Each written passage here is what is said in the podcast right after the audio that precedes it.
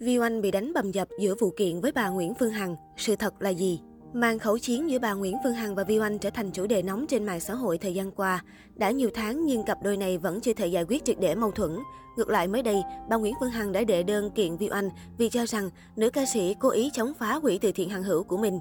Trước đó, giọng ca Đồng Xanh từng gửi đơn tố giác vợ ông Dũng là Vôi xúc phạm vu khống mình trên mạng xã hội. Giữa lúc mối quan hệ của hai bên vẫn căng thẳng, vừa qua cộng đồng mạng lại lan truyền tin Viu Anh bị hành hung, mặt mũi bầm tím.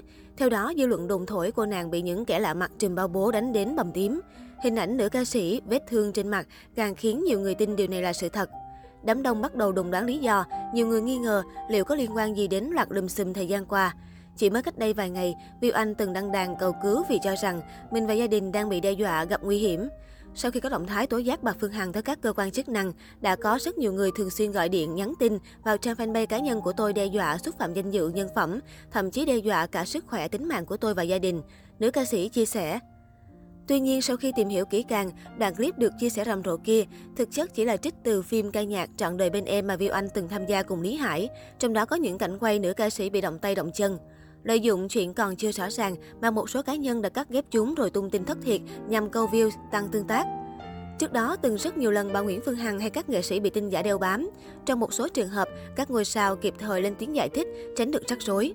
Thời gian qua, sự việc bà Nguyễn Phương Hằng cho rằng ông Lê Tùng Vân tự xưng là trụ trì tình thất bồng lai giả sư trục lời từ thiện đã khiến dư luận không khỏi xôn xao.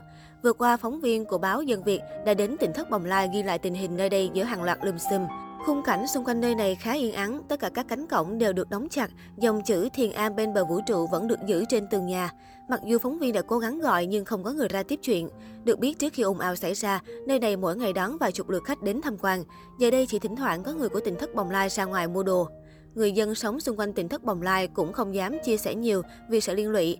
Họ cho biết trước đây từng bị fan cuồng tấn công trang cá nhân, hăm dọa sau khi nhận trả lời phỏng vấn của báo chí. Dù tỉnh thất bồng lai đóng cửa, nhưng một số YouTuber, người dân hiếu kỳ vẫn đến để check-in và hỏi thông tin. Một điều đặc biệt trong video ghi được là cánh cổng chằng chịt dấu vết bị chém. Trước đó, người của tỉnh thất Bồng Lai cũng từng bức xúc cho biết có kẻ lạ mặt cầm theo mã tấu, liên tục chém vào cổng nhà gây náo loạn. Bà Cúc, chủ hộ tại tỉnh thất Bồng Lai thời điểm đó còn bị đuổi theo, nguy hiểm đến tính mạng. Những ngày qua, các cơ quan chức năng cũng đã lần lượt lên tiếng về tỉnh thất Bồng Lai. Trưởng ban tôn giáo tỉnh Long An, ông Nguyễn Văn Mương khẳng định nơi này không phải cơ sở tự viện Phật giáo, đồng thời người sinh sống trong đó cũng không phải tu sĩ. Ủy ban nhân dân tỉnh Long An đang chỉ đạo các sở ngành và Ủy ban nhân dân huyện Đức Hòa để làm rõ những tố cáo xoay quanh tỉnh thất Bồng Lai. Còn trong cuộc họp thường kỳ vừa qua của Bộ Nội vụ, Phó trưởng ban tôn giáo chính phủ ông Nguyễn Tiến Trọng khẳng định tỉnh thất Bồng Lai có dấu hiệu lợi dụng tôn giáo để trục lợi. Ban tôn giáo tiếp tục đề nghị Ủy ban nhân dân tỉnh Long An và cơ quan chức năng vào cuộc xác minh, làm rõ những nội dung liên quan đến nơi này để xử lý theo quy định của pháp luật.